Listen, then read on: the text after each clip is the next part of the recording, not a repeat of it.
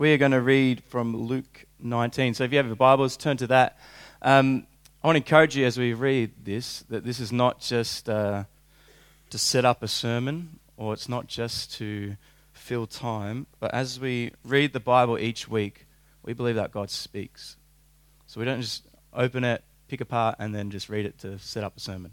I want to encourage us that as we read, asking, read it, engage with it, see what God is speaking to you through this passage and to us as a church. Is that cool? So be active. It's on the screen. Have a Bible in front of you. If you don't have a Bible, there's some on the back table. Feel free to grab one, take it home if you want. Um, let's be engaging in God's word so He speaks to us. So, uh, Luke 19 from verse 28. And when he, that's Jesus, had said these things, he went on ahead, going up to Jerusalem. And when he drew near Beth, Bethphage and Bethany, at the mount that is called Olivet, he said, he sent two of his disciples, saying, Go into the village in front of you, where on entering you will find a colt tied on which no one has ever sat. Untie it and bring it here. If anyone asks you, Why are you untying it? you shall say this The Lord has need of it. So those who were sent went away and found it just as he had told them. And as they were untying the colt, its owner said to them, Why are you untying? And they said, The Lord has need of it. And they brought it to Jesus and throwing their cloaks on the colt, they sat Jesus on it. And as he rode along, they spread their cloaks on the road. And as he was drawing near, already on the way down the Mount of Olives, the whole multitude of his disciples began to rejoice and praise God with a loud voice for all the mighty works that they had seen, saying, Blessed is the King who comes in the name of the Lord, peace in heaven and glory in the highest. And some of the Pharisees in the crowd, they said to him, Teacher, rebuke your disciples. And he answered, I tell you, if these were silent, the very stones would cry out. There you go. So, for some of you, that story may be familiar. Uh, it's a story of Palm Sunday, which we celebrate today. It's sort of all throughout Christian tradition.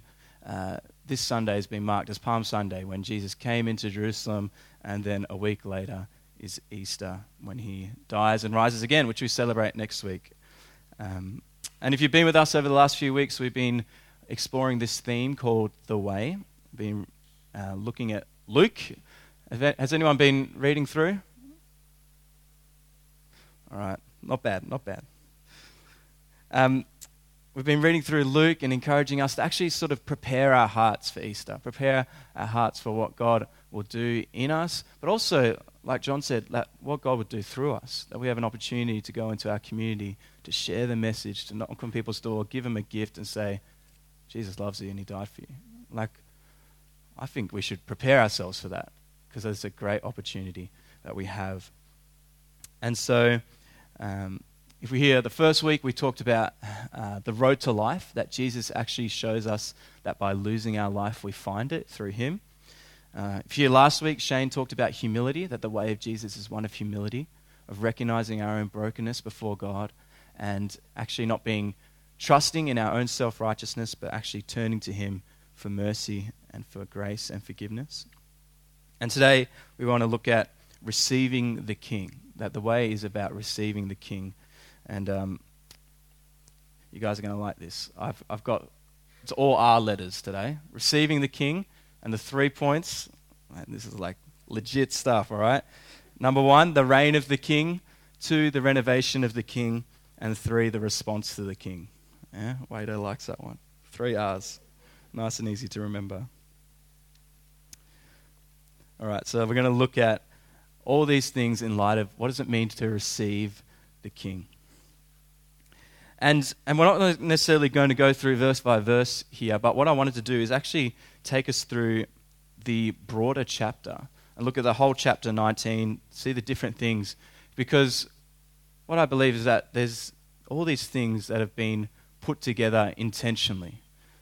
Often we can read the Gospels. I don't know if you've been reading it, but I've been reading it, and it's sort of like, it seems a bit chaotic. There's things happening, things happening. It's like, what's going on? And then it's actually important to remember that it's actually ordained. It's actually written in such a way, things happen in such a way it was planned, it was revealed in such a way. And we'll see this morning that these things all lead into each other and Jesus trying to tell a big picture story as well as these little picture stories throughout it. So, important to remember that as we read the Gospels, it's not just accidentally placed, that everything is there on purpose. So, firstly, in verse 11, so you've got to keep your Bibles over because we're going to be jumping over chapter 19. In, in verse 11, Jesus tells this parable. It's a parable of the ten minas. And it says that he was approaching Jerusalem, and people were thinking that the kingdom of God was going to come immediately. Uh, but instead, what Jesus does, is he tells this story about how a person went away, but he was still in charge, and he came back to sort of see what they had done with his kingdom. Which is really, when you read through the parable, this is the reality that we live in. As we talked about the first week, we live in this sort of now and not yet kingdom where Jesus is in charge, but he's not like physically here. I know John said that like he is, but like we can't see him. It would be cool if we did. Although as we go through today, it might not be so cool. He did some, you know, offensive thing. Not offensive, but like he takes charge when he needs to take charge. But, you know, Jesus isn't exactly here. We can't see him. So we live by faith, actually believing that he is king, even though I can't see it. And that's really the point of this parable, because there's some people that live as if he's king, and there's others who don't. There's these citizens, and it says in verse 14 that the citizens hated him, and they sent a delegation after him, saying, we do not want this man to reign over us. And this phrase is repeated later on in verse 27 that we did not want this man to reign over us. And as I was reading through this chapter, I was like, that sort of that struck me, and it sort of lingered as I as I was going through that. This is the heart of so many people, not just in Jesus' day, but in our day, where people say we do not want this man to reign over us. And that's really, as we talk about receiving the King, the reality is we receive Jesus as he is. We can't pick and choose what sort of king we get. We can't take bits and pieces from this. And as, we, as we'll go on, we'll see that. But we live in this world where many people, they, Mark Sayers puts it this way, he's a pastor out in Blackburn. He says, People want the kingdom, but they don't want the king. Many people want the benefits of God. They want the joy and the hope and the peace and the, the healing or the provision or the community or the justice, the good works. They want the benefits of the kingdom, but they don't necessarily want the king. They don't want to be told what to do. They don't want to be someone in authority over them. They don't want. And we need to be aware of this because the reality is, I think that can often creep into our lives and in the church. I mean, how many times have you been like, okay, I like the good things of church, but some of these other things, you know, do we just want the benefits or do we actually want the king? Do we want Jesus? Do we want the person? Do we want that relationship or do we just want the good things that might come out of it? And once again, Palm Sunday is such a perfect example of this how we can easily be swayed by the culture around us. Because, I mean, here's Jesus. He rides into the holy city on a donkey. It's fulfilling this ancient prophecy that we'll look at later. Everyone's praising at the top of their lungs, like, incredible moment. And then within a week, within a week, the same crowds of Jerusalem are gathered outside Pilate's house and saying, Crucify him. Give us, give us Barabbas, the convicted murderer. Give us him and crucify Jesus. Within a week, they had been riled up by the Pharisees and the religious leaders to cry that out after they'd just thrown their cloaks and their palms all on the ground, saying, Blessed is the King. We need to be so aware of how quickly we can be manipulated by the culture around us. We need to be aware of it. We need to keep each other accountable within it. We need to understand that there are people who don't want this man to reign over us. They don't want the king. And we need to recognize that actually our lives are different. We actually accept and submit to the reign of the king, which happens in the parable as well. There are people in the parable that Jesus talks about who submit to the reign of the king, even though he's not physically present. They engage in his business, they use what they've been given appropriately, and at the end, they're rewarded. So here's the thing if we want to walk the way of Jesus, we need to recognize that everything that we have, everything that we do, is subject to his rule and reign. Everything. Everything is subject to his rule and reign. If he's the king, he's the king over everything. He's not the king over this little bit or this little bit or the king on Sunday or the king on, you know, the days where I feel good or the king when, you know, things are going well. He's the king of everything.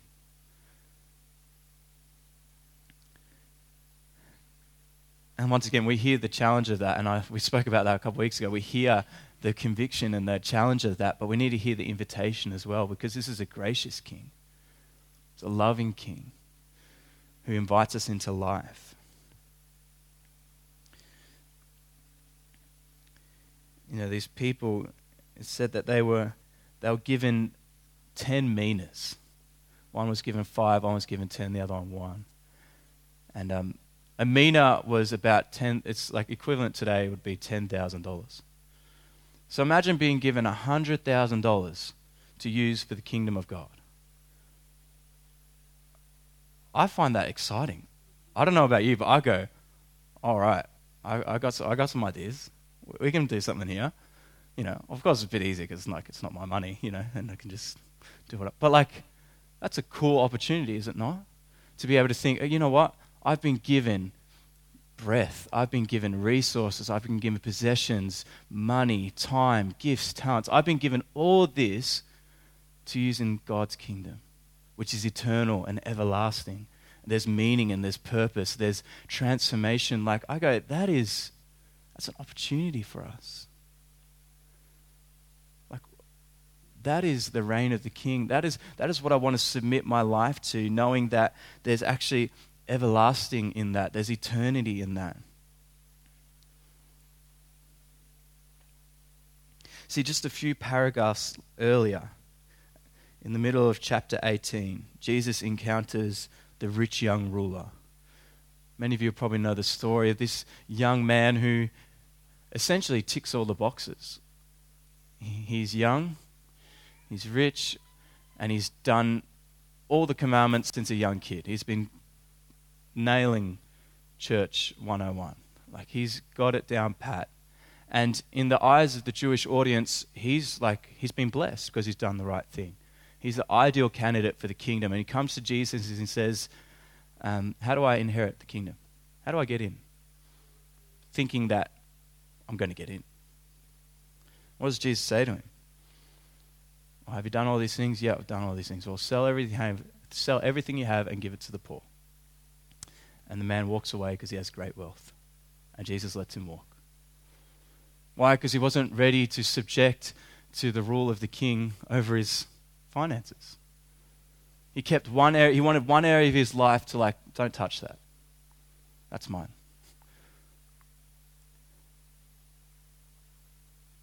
For us, we need to let everything be subject to the rule of the king. Jesus says in himself in Matthew 6, Matthew 6 seek, seek first the kingdom of God and his righteousness, and all these things will be added unto you. In the context of that passage, he's talking about do not worry. Look at the birds of the air, they get what they need. Look at the lilies in the field, they get what they need. Seek first my kingdom, and everything else will be added unto you. Put the king first, and everything else will fall into place. And we either believe that or we don't. We believe that as we subject ourselves to the King, as we submit to his rule and reign, we believe that actually things will work out. Everything else will be added unto us. It's a challenging thing, but it's a life giving thing. And we need to see that. And when we do this, when we recognize the King, when we respond to him appropriately, one day, according to the parable, we will hear words that we should be desperate to hear. Jesus looks at his servants and says, Well done. Well done, good and faithful servants. Doesn't matter on your success, doesn't matter on how good you do, it's just, well done, good and faithful servant. You stayed the course, you held on. You know, and are they the words that we want to hear come the end of time? Well done, good and faithful servant. Like that's what we've got to be looking towards. That at the end, that would be the words that we hear. And if that's the end, then we live our life backwards from there and say, okay, if that's what I want to hear at the end, then therefore that means I need to do from here on in. If we want to live with Jesus as King in eternity, then we need to live like that now. We need to believe that He is the King. C.S. Lewis puts it this way He says, There are only two kinds of people in the end those who say to God, Thy will be done, and those to whom God says, in the end, Thy will be done. And this is from the book The Great Divorce, where he says, You know, all that are in hell choose it. Without that self choice, there could be no hell. No soul that seriously and constantly desires joy will ever miss it. Those who seek find, those who knock, it is opened. Is that, where do you fall in that, that camp? Is God saying to you, okay, your will be done? And eventually, what happens with that, according to the parable, is that there is punishment. There's eternal separation from the king. Are we going to continue to do our own thing, or will we submit to the reign of the king and say, you know what, your will be done?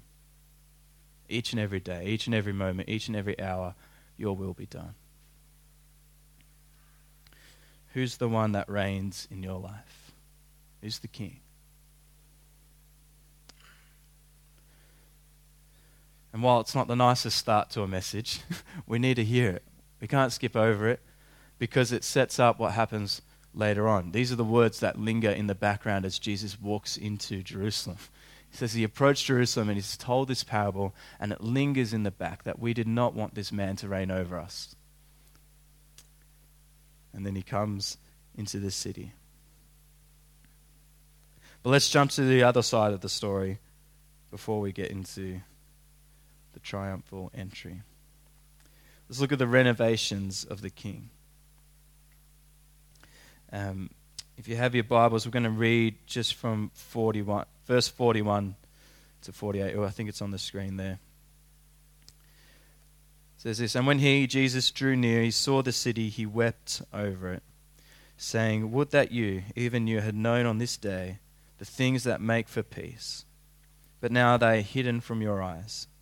For the days will come upon you when your enemies will set up a barricade around you and surround you and hem you in on every side and tear you down to the ground, you and your children within you.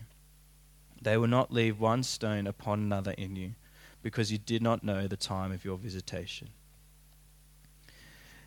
And he entered the temple, and he began to drive out those who sold, saying to him, saying to them, It is written, My house shall be a house of prayer, but you have made it a den of robbers and he was teaching daily in the temple. The chief priests and the scribes and the principal men of the people were seeking to destroy him, but they did not find anything they could do, for all the people were hanging on his words.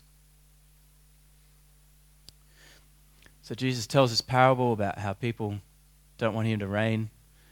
He enters the city and then he weeps and he clears out the temple.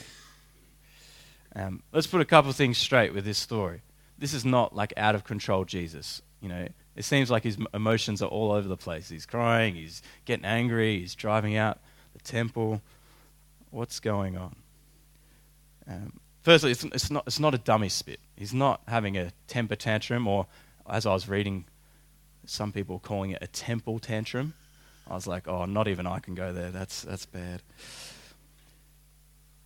He's been to Jerusalem before we see in early in Luke that um, his parents took him to Jerusalem every year for the Passover. This was sort of part of the Jewish tradition that they would pilgrimage to Jerusalem every Passover. So people from all over the world, all over the country, come to Jerusalem this time of year. So Jesus is probably been to Jerusalem numerous times. We know from the Bible, at least probably once or twice. Um, we see in the, cha- in the book of John, in chapter 2, Jesus drives out the temple.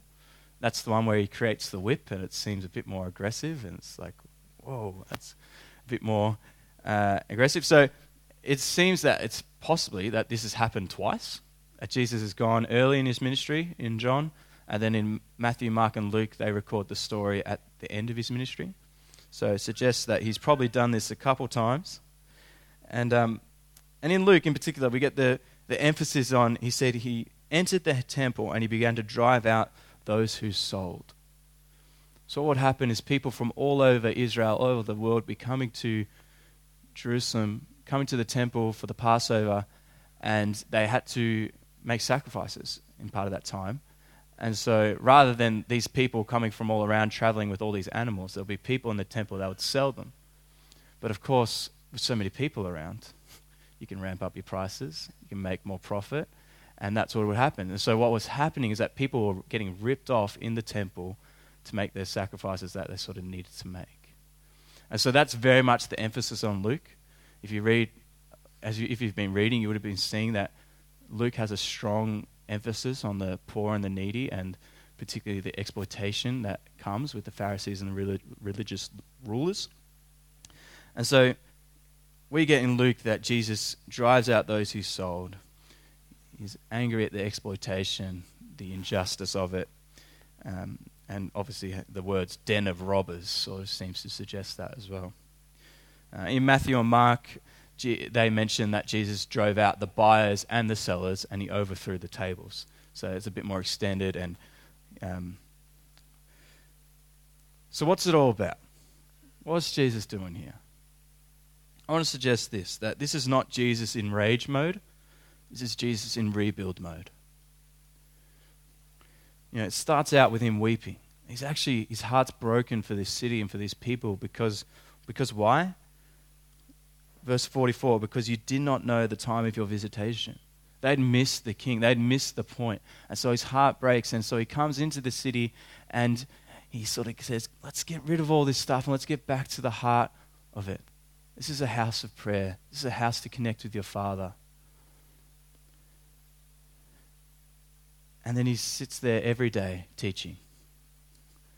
You know, if you were really angry at what was going on, I, don't, I feel like you wouldn't go back each day and continue. Like, this is Jesus not just angry and frustrated, but his heart is to rebuild, to restore, to get people back to the heart of what the temple was all about. That this is about connecting with your Father in heaven. So, what does this mean for us?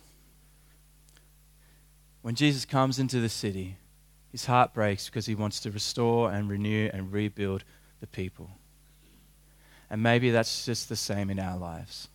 That when the King comes into our life, he actually wants to restore us and renew us and rebuild us and renovate us. To put things right.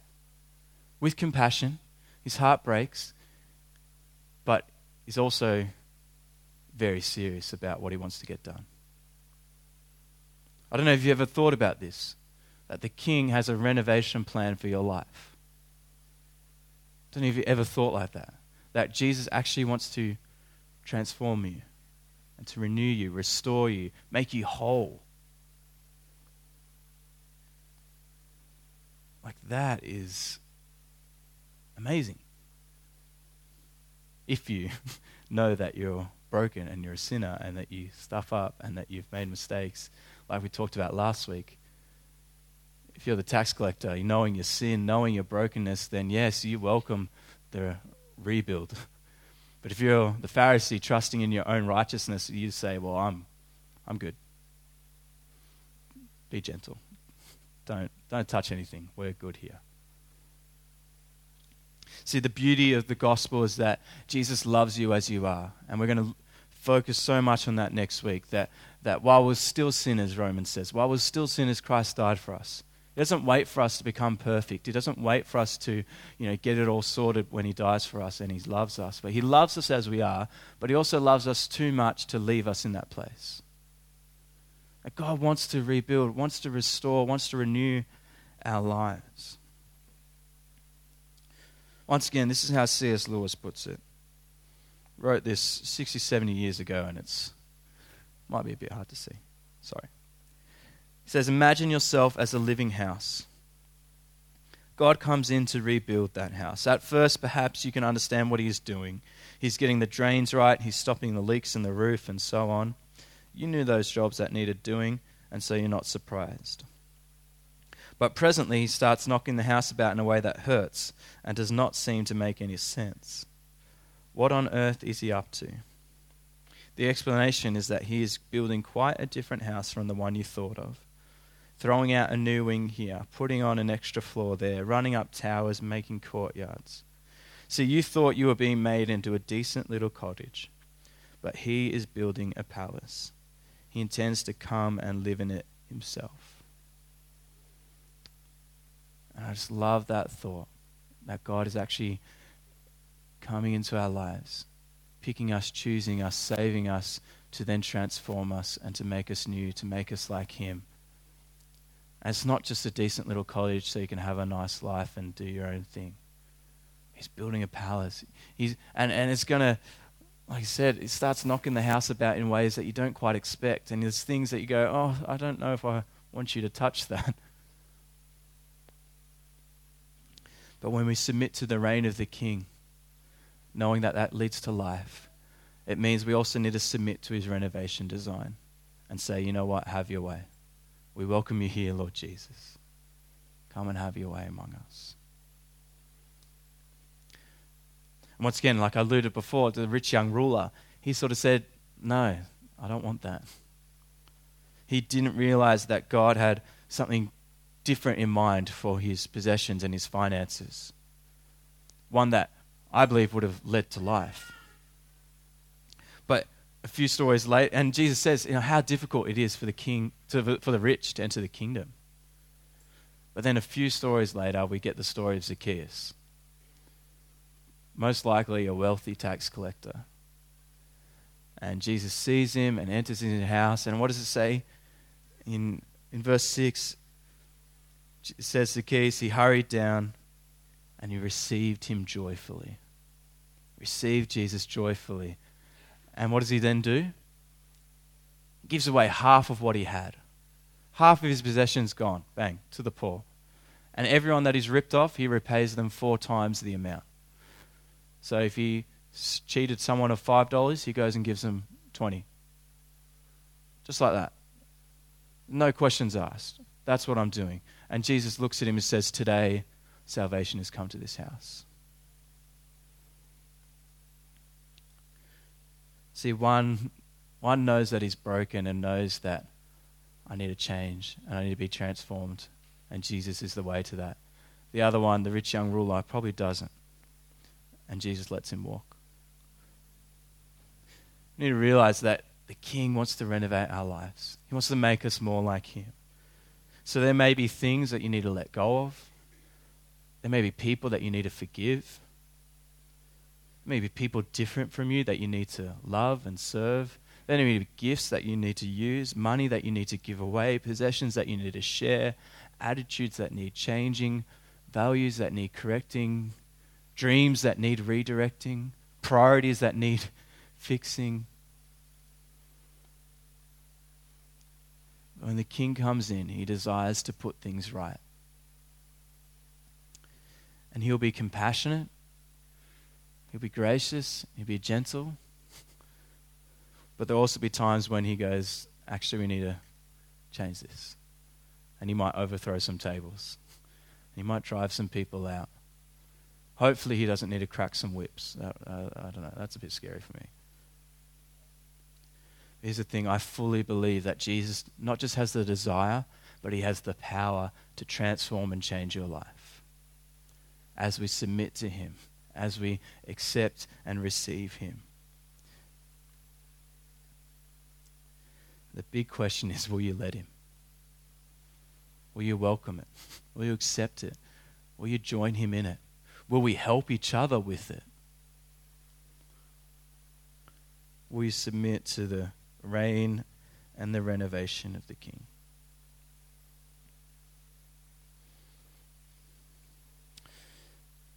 And so we look at the last section, the one we read at the start, the triumphal entry. Jesus comes into Jerusalem and people go crazy excited. They're throwing their cloaks. In Matthew, we read that they're getting palm branches, they're shouting, they're yelling, they're praising God.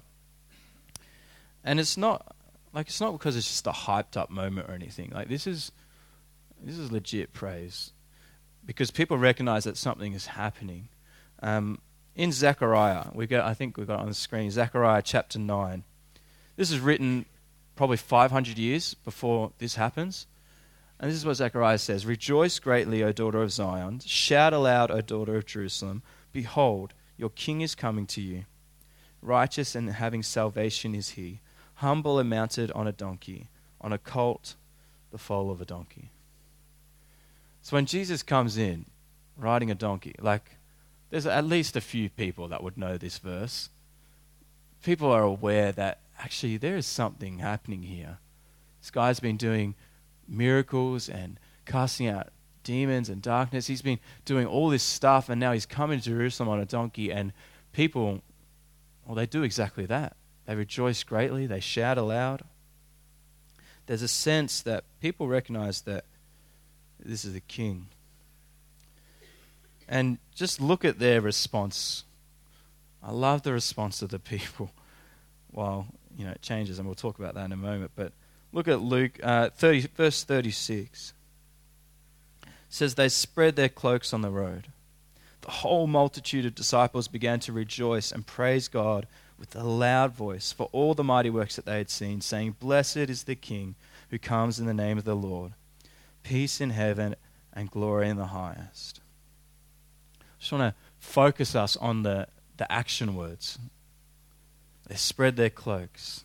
They rejoice. They praise God with a loud voice. This is what Matthew says in his recollection of events. I think we've got on the screen Matthew 21. Most of the crowd spread their cloaks on the road. Others went and cut branches from the trees and spread them on the road.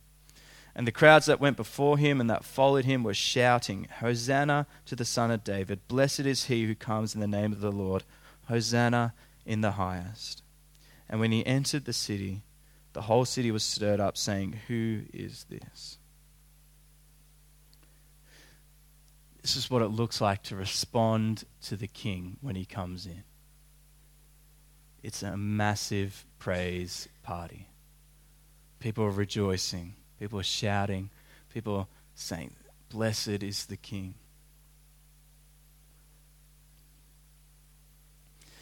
And here's one big thing that challenged me as I read this is that you cannot respond passively to the king when he comes in. I mean, Jesus says himself, if, if they're silent, the rocks are going to cry out. Like someone, something is going to praise the king. They're going to respond appropriately. We cannot be passive in how we respond to the king when he comes in. And when's the last time that you've rejoiced in God? Like, really, like, rejoiced and been happy and glad in what He's done? When's the last time that you've praised God with a loud voice? Like, you all sing nicely on a Sunday, but what about with a loud, loud voice? When have you shouted, Hosanna to the Son of David?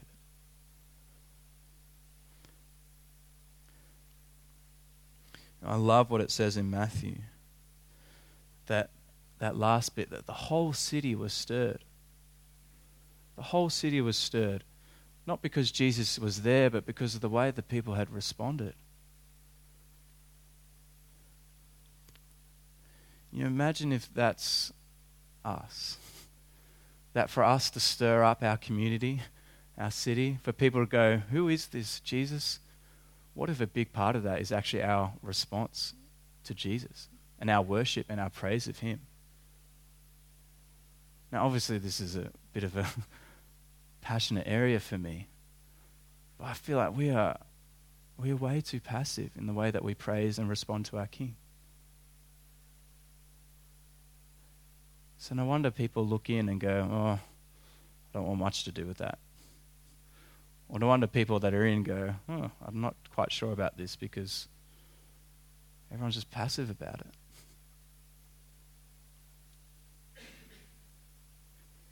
That when Jesus came into the city, people threw their cloaks. They shouted, they rejoiced, they praised him in such a way that it stirred up the city. I go, that is what I want my heart to be. That people notice that there's something going on here and you can't fake it because people will sniff that out in a moment. But genuinely rejoicing and excited that the king has come and that he reigns and he rules and he renovates, and therefore I'm going to praise.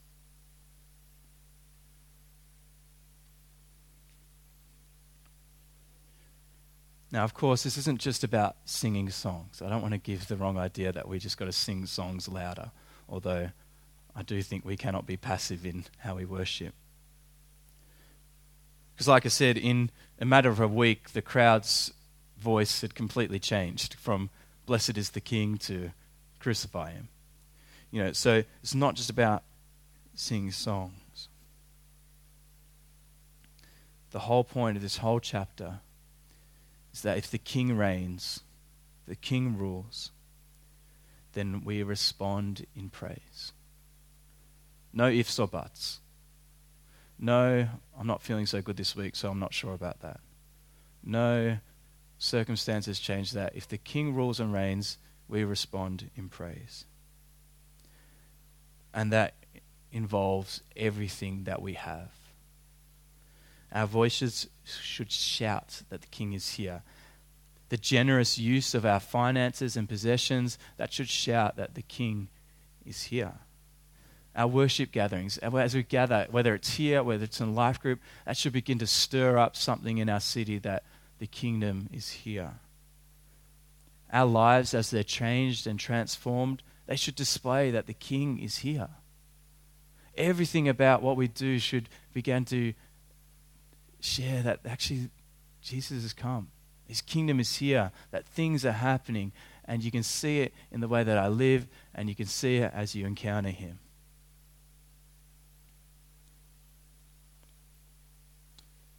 That if we're to receive Jesus as King, means we submit to his reign. We serve him with all that we have. We allow him to renovate as he see pleases, and we respond in praise. This is all about receiving the King. This is how John puts it at the start of his gospel.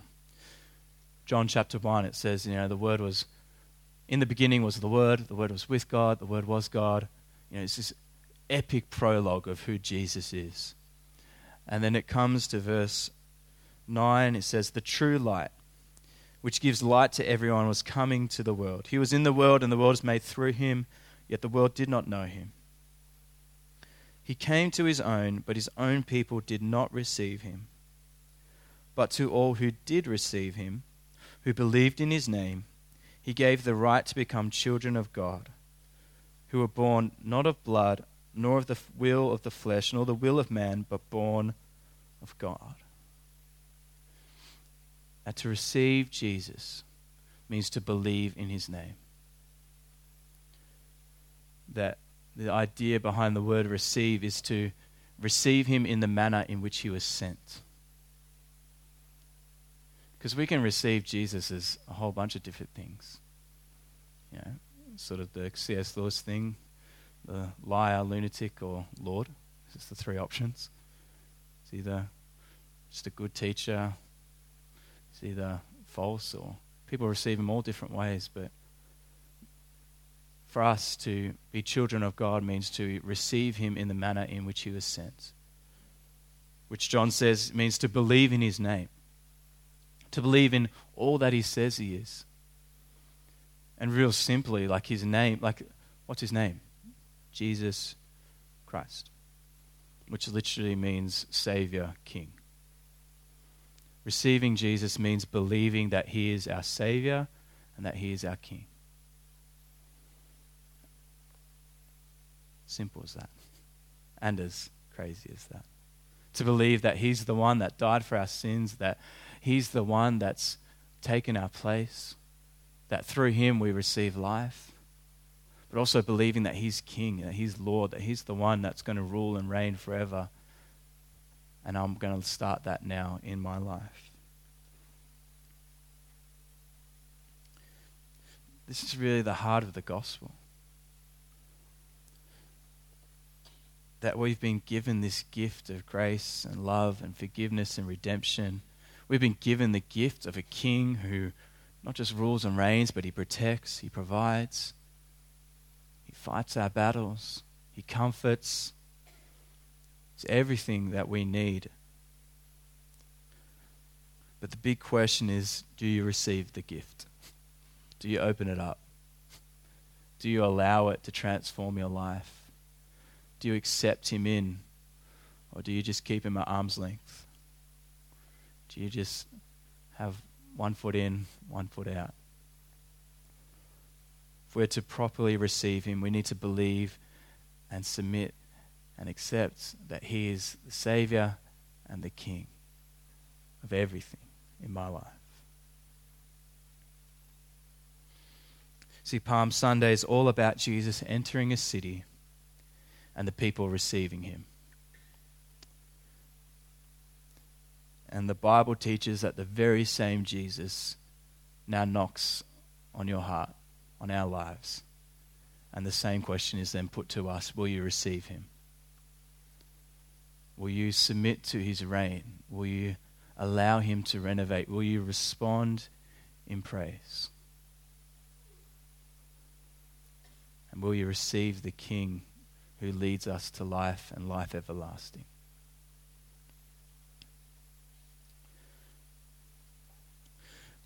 I'll give you just give you a moment. Pick one of those questions. Which one of those questions is, you know, you look at it and go, oh, okay, that's me this morning. That's the one that God's working on me. That's the one that God wants to change and transform in me this morning.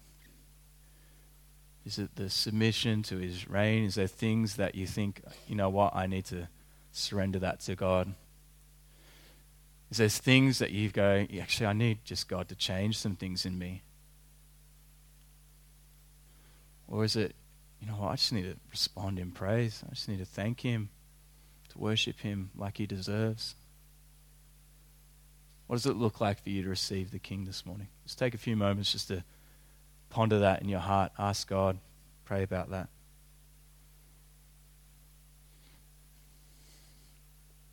I'm going to um, invite our music team up and we're going to um, we're going to sing two songs at the end this morning. All right, bit, bit radical. Stick with me for a bit, but like I said, I was really convicted this week that we just need to respond. We need to receive and, and submit. And I think so often that space in worship and in song actually allows us to do that. So during this time, you might sit and pray. Actually, I'm going to invite our prayer team. If who I don't know who's rostered on to pray this morning, but if there are people here that want to just be ready to pray for people, or you might just tap someone next to you and ask them to pray for you. We're going to sing these songs. I want to encourage us that we would just really step in. That we would say that there's, there's no other name. Lift up your eyes. The King has come. And the mountains bow down, and all creation worships. And my heart is that we too would then do that. With joy, with gladness, with passion, with fervor, with prayer, and with asking God, say, you know what? This is me. I want to receive you as King this morning again. Let you into that part of my life. I want to lift up you, lift up you high because of what you've done, because He's worthy. Hosanna to the King. Hosanna literally means He saves. He saves. He saves, and therefore I'm going to praise. I'm going to lift Him up. I'm going to declare Him worthy. So I'm going to invite you to stand. I'm going to sing these songs and.